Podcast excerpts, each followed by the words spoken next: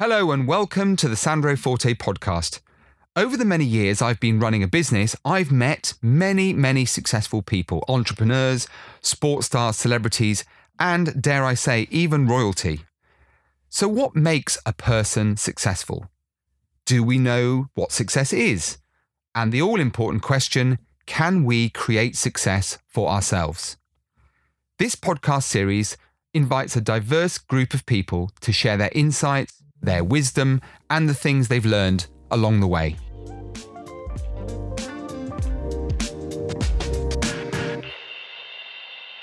David Thomas's story is quite remarkable, to say the least. From a tragically abusive childhood to a jaw-dropping story of success and achievement, today's Sandro Forte podcast guest is a living, breathing example of how even the greatest of challenges can be overcome. What you're about to hear will leave you questioning whether this could actually be real, whether David Thomas could go from criminal conviction and attempted suicide to motivational speaker and the developing of one of the most powerful memories in history with a whole string of titles to his name, Guinness Memory World Record Breaker and US Memory Champion, to name just two. So strap yourself in and listen to this. David, welcome to the Sandro Forte podcast. Cheers. That guy sounds amazing. Who is it? Well, it's supposed to be you. I know. It's weird, isn't it? When you hear people, because the thing is, your life is your life. You don't really notice it as you're going through. It's only when other people say things that it brings it more to, you can reflect on it a bit more. Well, that lovely accent tells me you're somewhere from the north. So, and I'm asking you, this is all leading questions, of course, because we know each other. We go back a very, very long way. We'll come on to that in a second and what we've done together. But just tell us, if you would, because clearly in the introduction, which is a very important part of your journey, tell us a little bit about where you're from originally and how your journey in life, because it is a remarkable one, how that all started. Well, I'm from Halifax, in Yorkshire, and as if that wasn't bad enough to start with, my mother was an alcoholic and had an issue with drugs as well. And from a very early age, she abused me terribly. And her drinking destroyed her marriage to my father. She remarried a guy who was 65 years old when I was 6. His idea of fun was beating me up every night. And by the time I got to 16, everything was going badly wrong. And within a 3-month period, I attempted suicide twice. I nearly killed a police officer with an iron bar, got involved in crime, got expelled from school, and ended up just packing Christmas gifts into a box for £1 an hour. And that's what I was doing because I had no qualifications and I had a criminal conviction. Who wants a guy like that? And that was my early start in life. That was my teenage years. And then at the age of 20, I joined the fire service, became an operational firefighter, and that absolutely changed my life. And really, it saved me because for once, being a northern working class guy, that was top of the food chain. Everybody loves a fireman. And it was transformational, but it gave me self-respect and it gave me some self-worth because I'd not had that before. But I wasn't very bright, so everybody has the nickname in the fire service. My nickname was Thrombo. This is true, which was short for thrombosis, as in a slow-moving clot. So somebody came up with that little gem that stuck, and I kept filling my promotion exams, and then, as you know, I was watching TV one night, saw a guy memorize a pack of playing cards, and I bought his book and taught myself how to improve my memory. 8 months later, fourth in the world, it just went crazy. I came to sunny London, hardly been out of my hometown in my life, and all of a sudden I'm on Simpsons in the Strand, competing in memory competitions. It was wild, and since then, it's just been, that was 23 years ago. And it just escalated. I came third in the world, did a Guinness record, became US Memory Champion, got a US green card, lived in New York, left the fire service, started teaching in the fire service. And that's why I became a speaker, because for me, it was the most important thing is that we must share what we know. We go through life and we have amazing experiences, we meet cool people, and we just don't share it enough. People are happy to go on Facebook and share what they had for their tea. That makes you an idiot, personally. That's just my opinion. If it's not good enough to share with a mate on a Friday night, it shouldn't go on Facebook. That's one of my little laws of DT's life. And what I find is that people don't share the really cool stuff. And yet, when we slip off this wonderful life. It's not how much money we've made or how big the house is. It's the number of people you impact, and that's why I became a speaker. Wow, that is quite a CV. So let's go right the way back then to all the challenges that you had as a child. Was there a moment? Was there an epiphany, if you like? Was that kind of moment of self-reflection, self-realization, where you thought, right, enough's enough? Or did you just, did you go down a different path after those attempted suicides? Was that the moment where you made a conscious decision, or did something else happen? I'm just interested to understand how people get themselves out of such terrible, terribly difficult and challenging situations. When I was sick, I've spent a bit of time in pupil referral units. These are places where kids have been expelled five or six times from mainstream school. And I went in and I did a talk to one of the kids in one of these schools. And I said, look, when I was 16, it was kicking off. Every time there was a problem in the town, the police came knocking at my door. And I said, you know what? I just walked away from the crime. And, somebody said, well, why? And I said, just too much grief. And of course, the teacher sat there going, no, tell him you developed a moral compass. I went, no, there was no moral compass. I just decided it was too much hassle, too much grief. And I could see these kids looking at me. And then a month later, I went back into the same PRU and there was this kid, a great lad, 6'2", Dobbin he was called. He's bounding down the corridor towards me. He's like, Dave. I went, what, Dobbin? He went, I stopped doing the crime. I said, why? And he went, too much grief. And I learned a lesson there, because everybody thinks it's got to be some epiphany, some big intervention, that it's a teacher at school. To a certain extent, that's the American film type epiphany, isn't it? But, for me, I was just sat there going, I can't. There's just too much shit flying around and I can't be bothered with it. I just can't be bothered. So I stopped doing the crime, and that's why I moved on. But it wasn't sat there. There was no lightning bolt, and there's never been that as well. When I got involved in the memory, I saw the guy on TV memorising the cards. I was like, that's amazing. But I didn't run out and buy his book and go, I can do that. It was months later. I was in Leeds and I thought, maybe I can buy that book. But yeah, back at 16, I walked away from the crime because it was too much grief. And you instinctively know. I wasn't a stupid kid, and I instinctively knew it was only going to get a whole lot worse. So no massive epiphany, just walked away. Well, one of the reasons I asked you that question was deliberate, because I knew you'd give me that answer. And that leads me nicely on to talk to you a little bit about your style, your personality, because it's very, if you don't mind me saying this, we know each other well, so I think I can get away with it. It's very direct. And the way you speak, particularly to audiences, because I've sat in audiences with nothing other than lots of inspiration and thoughts in my head. But I think your style is designed to unsettle people, because you are very, very direct. And I knew you give me a very straightforward answer to that last question. Do you find that style is born of your experiences? Do you think it creates greater impact? Because that's kind of like your USP. You're one to leave an audience. There's no hiding place if you're sat in front of David Thomas, right? Oh, absolutely not. I'm a Yorkshire guy, right? We say what we mean what we say. It's part of our culture. I'm Yorkshire through and through, and you don't get away with it. I was a fireman 11 years. Things were very direct and very harsh on a fire station. You learned how to stand up for yourself. And for me, life is fairly binary. It's just usually two decisions. You either get up at 7 o'clock in the morning or you get up at 5 o'clock and go to the gym. You eat that for your breakfast or you eat that. Life is very binary. And all I say to people, you're a sum total of the decisions you make. Tomorrow you've got two decisions. What time you get up? You're going to carry on getting up at 7 o'clock and eat Wheato's and go to work, or you're going to get up at 5 o'clock and go to the gym. That's all it is. And yet people want to make it more difficult than it is. And so I don't challenge an audience individually. I just throw ideas across the top of their head. And once they get it. They really do. I got into trouble with a couple of speakers because one of my opening lines is I always wear fancy shirts. So I stand up on stage and I put my hand in the air and I go, put your hand in the air if you like my shirt. So some people put their hands up and I say, now put your hand up if you think I look a bit of a dick. They all put their hand up and we have a laugh. Then I turn to the audience and I say, I don't care what you think. You're not paying my bills and in an hour I'm never going to see you again. Why would I care what you think? And speakers have said, you can't tell an audience you don't care what they think. And I go, I just did. And, and then what happens is people come up at the end and they go, when you said that thing about stop worrying about people and, people who mean nothing to you, so you had me.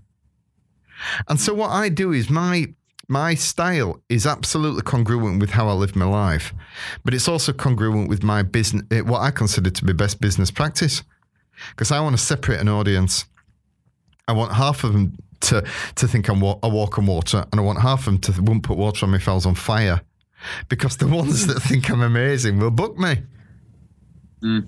So interestingly, I started off with that style, but it's worked out to be a good business strategy because I get raging fans. People book me and they go, you know what? I need you in front of my kids at school. I need you in front of my staff. And people come up to me and they go, the boss comes up to me and he goes, right, Dave, I can't really say this to my staff, but I want you to say it. And I go, tell me, I'll stand up and give them a hard time.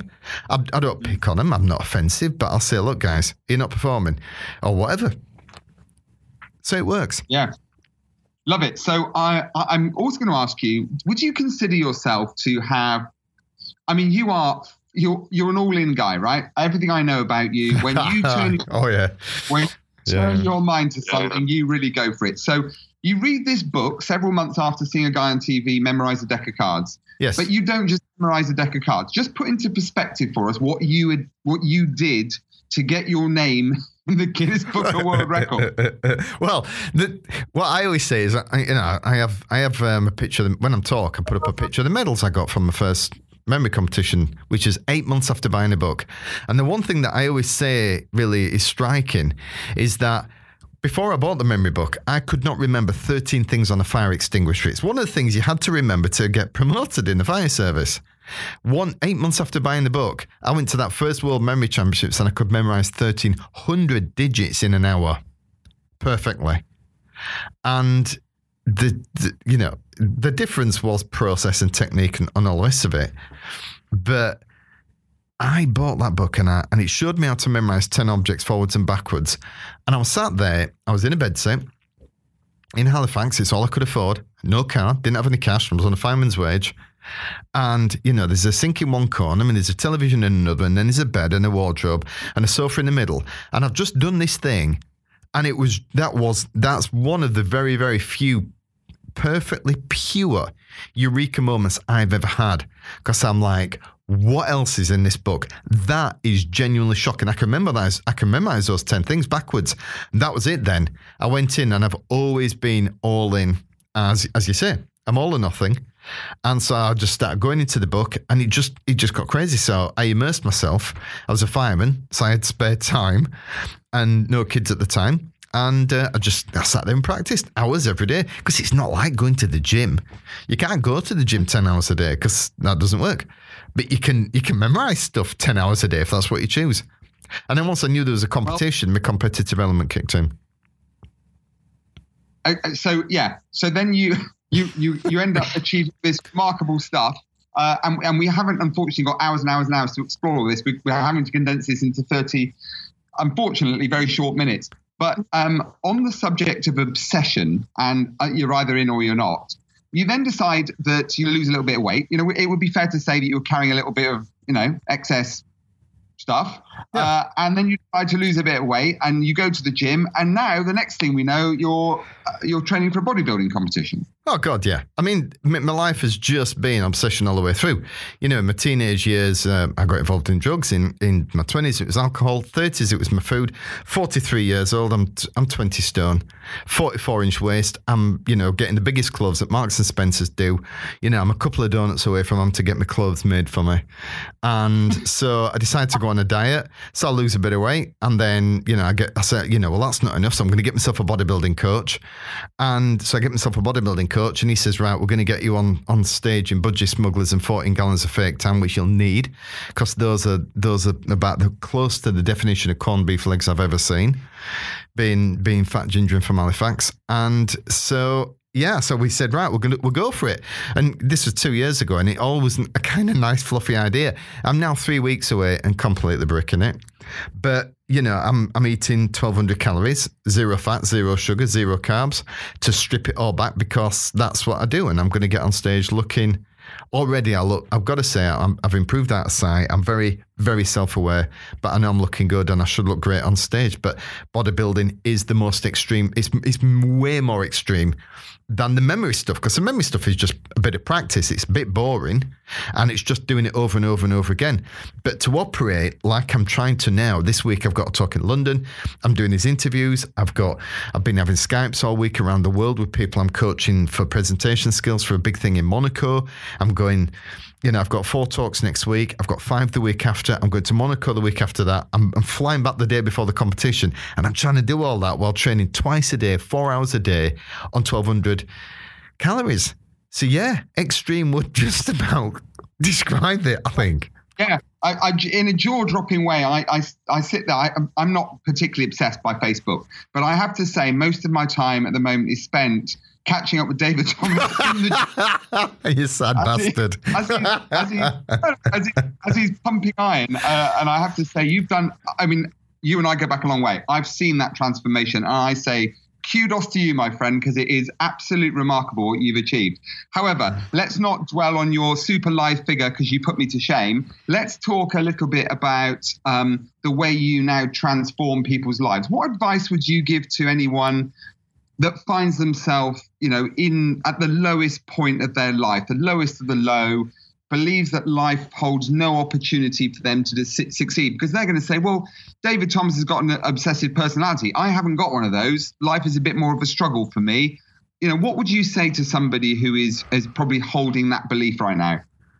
Well, again, it comes down to a binary choice. The first of 2 choices is accept massive and complete and utter responsibility. In other words, just map out everything that you're doing that you could change. For example, very simple example, if you're suffering from depression, we understand and we know absolutely that exercise will improve your depression or will improve your ability to manage that condition. We know that. So that is then your responsibility to make a member of a gym and go and do some exercise. So first of all, accept responsibility for where you are on some level. But I also understand some people just can't change. And if you can't, then the other choice is get help. You go out there. I mean, you find a counsellor, you find a CBT person, you know, cognitive behavioural therapist. You join a group. There's Facebook groups. Do what you need to do. But take action, whatever it is, wherever you are. The only thing that's going to change your current position is taking action. Nobody comes and bangs on your door and gives you what you need to be happier, more successful in life. You are very, very eloquent in everything you say. You have a good understanding of what makes people tick and where they need to get to. I guess partly driven by your own experience, David, but you know, also all those years of treading the boards, as it were. What made you decide to become a public speaker? 1 minute fireman. Was it that you thought, look, I've got a story to tell, I've got a message to share, and that needs to be done? Or was it something else? Because, you know, you fell into crime, you fell out of crime. You know, you made a conscious decision to join the fire service, but that then ended. What led you to take your message around the world? It came to me. I was a firefighter doing a memory competition, didn't tell anybody. I was doing it in my spare time at home. Nobody paid any attention. Then all of a sudden, I went to the World Memory Championships, came forth, and I was on TV. So all the guys at work were like, so what's all this memory stuff? And I said, well, I bought this book and just went to this competition.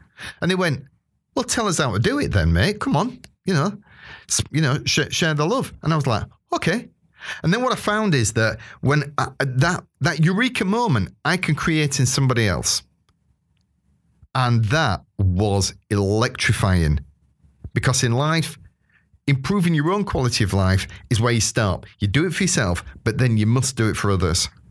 And if you get the chance to share something that is that deep and that powerful, that can just destroy terrible self-beliefs. The number of people who come up to me and go, I've got a bad memory. I go, how bad? And they go, it's the worst in the world. And I go, mate, that's terrible. 7 billion people, yours is the worst. And they go, yeah. And I go, that is a tragedy of epic proportions. You know, I like sarcasm. Don't always land on people, but it makes me smile. And it was just one of those things where I taught these guys and they went, you know, this is really good. And then my boss pulled me in and he just went, do you want to do some talks in the fire service? I said, no, I don't. He said, no, come on, with the officers. I said, really not with the officers. And he said, like, I'm going to donkey kick you right in the kidneys and get you back up to headquarters. You're going to start doing some courses. And I did it. And the first day, I was delivering 6 hours of material. The first 40 minutes I delivered in 20, I was a touch nervous. But at the end of the first day, the deputy chief of West Yorkshire Fire Service came up and shook me and he went, that was great. That was amazing content. And that's when I came to understand that even if I wasn't very good as a speaker, which I wasn't, the material was strong and people wanted it and it changed their lives. Then the motivational stuff kicked in later because people say, well, why did you do the memory stuff? And I said, well, I bought a book. Why did you buy a book? Well, because I didn't do very well at school. Well, why didn't you do very well at school? Well, I had one or two issues. How bad? Well, this happened. And they go, wow, that's a tale, mate. You need to share that. So for me, it started off as being just very simply sharing the memory stuff, shattering self-limiting beliefs, because the key to self-limiting beliefs is it doesn't matter which one you change. It is like a stone in a pond. The ripples start to go because people go, hang on a minute, I thought I had a bad memory, but I've just improved it. Maybe there are other things in my head that I can change as well. Mm. Now, we don't have time on this podcast to twist your arm to give us all these amazing tools and techniques that will help us improve our memories. But my understanding is that one of the techniques is you kind of remember this story, you know, and you link different things. Earlier you referred to it as slightly boring, but I guess it has to be reasonably interesting for you to remember it. My concern is even if I gave myself a story to remember, I'd forget the story.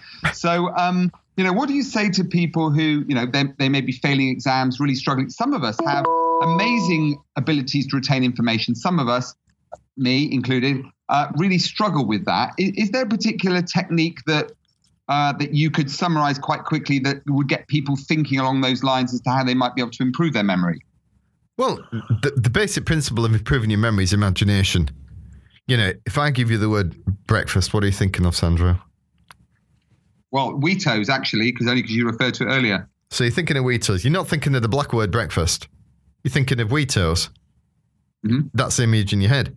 And yet if I go down to WH Smith and I go and buy some study guides for kids at GCSE at 16-year-old, 85% of every page would be black words on a white background. Mm. The problem with the kids is the information is not being presented in the way that the brain naturally works. That's why mind mapping is the single best thing you could actually learn when it comes to studying. When it comes to memory, it's images. And it's sewing the two together for kids. But for adults, it's about images, yes. But the problem is that the technique you outlined there is a weak technique. I never teach that. So what I do is I do the one where you place information around a house. That you can do because you can remember the house. Mm. And what you do is you change it into images, pull it around a room, and go around from room to room and pick it up. And so I've taught guys to speak at the Houses of Parliament and coach them to present in front of Lords and MPs and memorise the talk that way, and they stand up and nail it. Stand up and memorise it, all by using that technique. But David, if you've got 1,000 things to remember, you probably end up going around the house about 10 times. That's where I think I might struggle a little bit. But I mean, I'm sure there's a lot more to it than this, but I'm just wondering how the heck you manage to memorise 20 packs of playing cards or whatever it ends up being. Well, you just make it bigger. Because, I mean, in 1998, I broke a Guinness record for reciting pi to 22,500 digits. And the way I did it was just massive organisation. So I had 45 does beg the question, why? Anyway, well, it got me on this podcast, didn't it? You know what I mean? It got me to India where I met you. But absolutely. But the thing is, so what it is 45 locations. 100 stage journey around each location. That's 4,500 stages, and then 5 digits at each one. So I've kind of glossed over it, but it is just down to organisation. I mean, the grind was incredible. 6 hours a day for 6 months. It took me to learn that number. 6 hours a day for 6 months to get that number. But once I got it, it took me to the Oprah Winfrey show, which is the biggest TV show ever.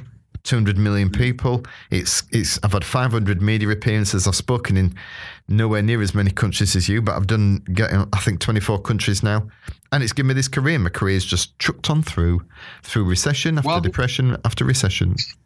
Well, credit to you. The only reason you're on this podcast, David, is because I'm hoping Oprah Winfrey might give me a call. But anyway, I've let the cash.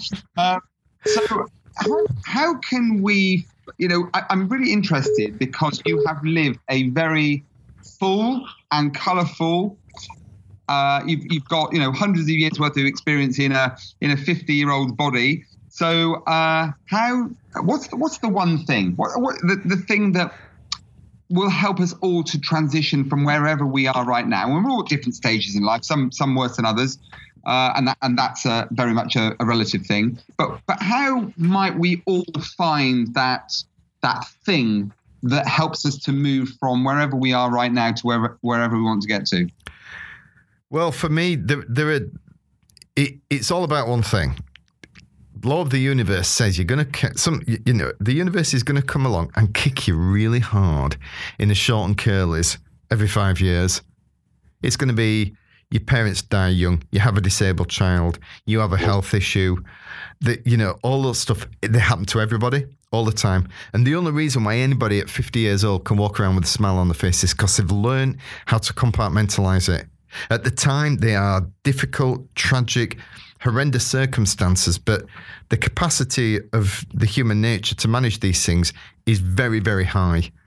And as they come along, you deal with it at the time, you take time out, you sort yourself. But then metaphorically what I do is I put them in a box, and I put that box in a dark room in my head. And sometimes the door blows open and I sit there and have a bit of a whinge or a whine or a cry, and that's fine. But I shut that door, bang it shut. You know why? Because every day, Sandro, I get up and I think this is the most amazing thing in the world, life. I travel the world, I meet great people, and you, and sorry mate, I had to, it's the law, right? And fantastic, but I'll take it. Opportunities, mate. Nowadays you can start a business for free on the internet. What a time we live in. So why would anybody get up in the morning and not just adore the life that they can have, even if they don't have it right now? Because almost all doors are available to them. And I appreciate that sometimes people have difficulties with things like depression, as we've already mentioned. Mental health is becoming the thing, isn't it? That's going to be the thing for the next century. How do we manage mental health when the age when most men commit suicide? Most men commit suicide is in the 40s. It's the biggest killer of men under 45, and that's shocking. You can't just pass that off. I get it, but the facilities out there and the opportunities to manage your life in a different way are almost infinite now. And I just get up every morning and I look out my window and I just think, today's going to be frigging awesome. And I'm going to try my best. If somebody comes along to tries to mess it up, because there's some properly fuckwits out there, and you just bypass them, just leave them, let them get on with it. Don't engage. I mean, one little tip for me with Facebook is I stopped consuming. I produce, but I don't consume. People say to me, "Oh, do you see the thing on Facebook?" I go, "No, because I don't go through my feed." It's just full of people who are putting up pictures of the kids. I don't care about anybody else's kids. They're their kids, they're not mine. Like, really, I don't care. I don't care what your kids did. All I care about is my kids. I've got too much going on to sit there and go through my feed. So, and once you stop doing it, you release an hour a day, and that's 2 working months a year, consuming crap. So, it's choices, options. It's very binary. You either consume or you produce, or it's your choice. Such a simple mantra, a mantra which I must pass on to my mum. No. Oh, hey, good luck. Good luck with that, mate. I hope to God she's not listening. And I do apologise to anyone listening that may have been offended at any of the words that David Thomas has used. But this is what you get with a guy from Halifax, as he says. Well, he's not fat anymore, but I can certainly attest to the fact he's redheaded. So apologies if anyone's offended, but you know, it's a warts and all podcast, and it's completely live and it's completely unedited. So we'll just have to live with it. I ask you, David, dare I ask you this question? What on earth is next? I don't know. Somebody asked me the other day, I think the bodybuilding is going to stick. When I compete in a couple of weeks, in 3 weeks, I'm going to make it something for life, which then will, you know, I want to compete again. I know I will. The competitive instinct will kick in, and it's huge. It's time consuming. So that will end up being part of the bedrock of my life moving forward, because I just believe that if I don't take really very, very, very good care of my health, then that's a slippery slide.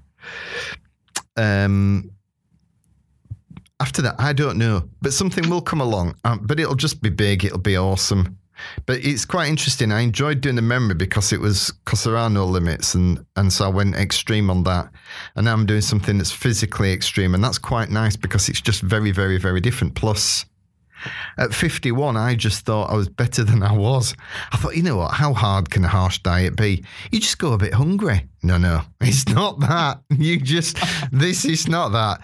You know, you're crawling up the wall, you forget, are getting on the wrong train. It's an interesting challenge. So to be fair, I don't know.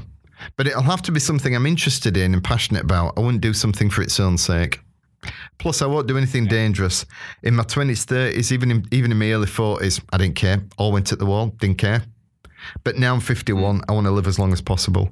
So I wouldn't do anything I wouldn't bother with Everest or anything of that nature. I wouldn't put myself in harm's way.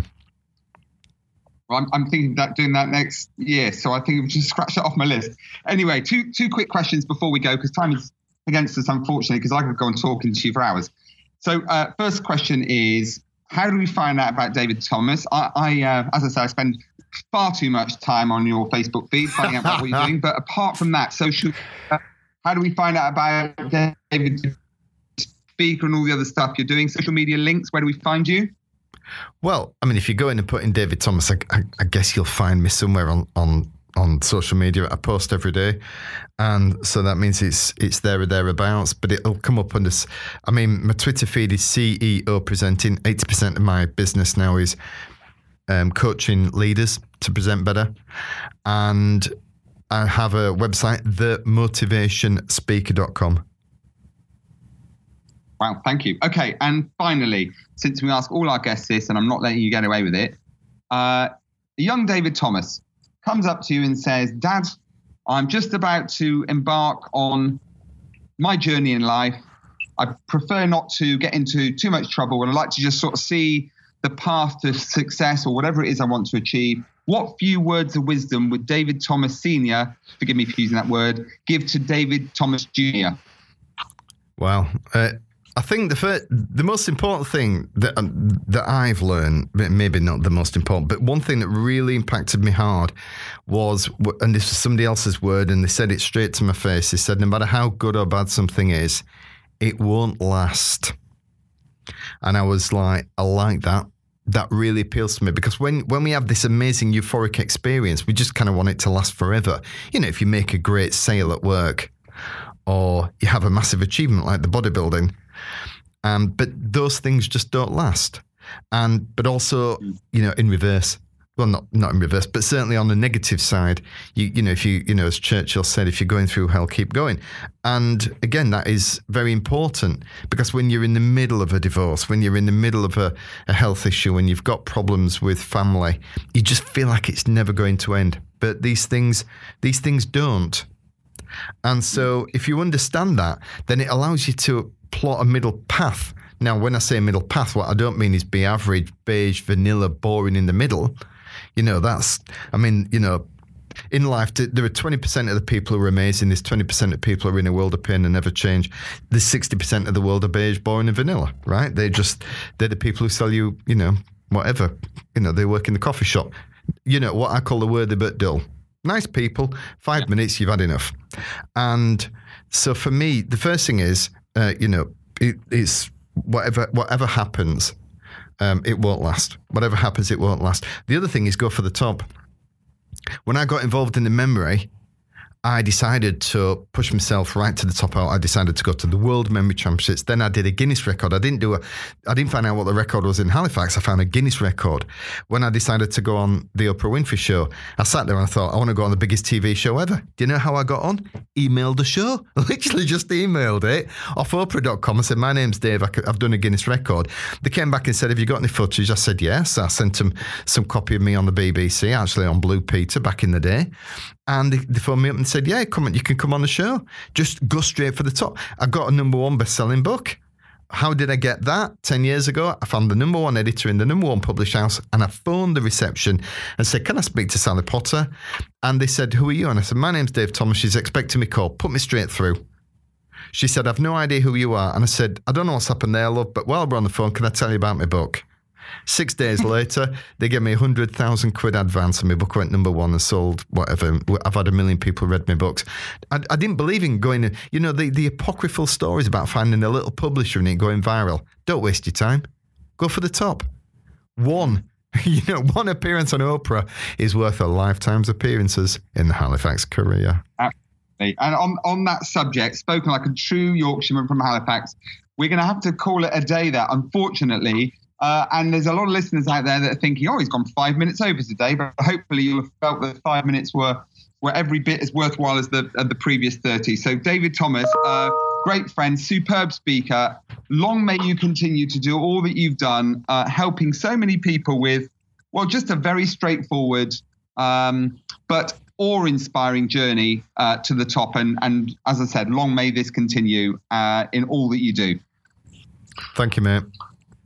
And in the style of David Thomas, you know the drill, you know where to find us. So until next week, bye for now.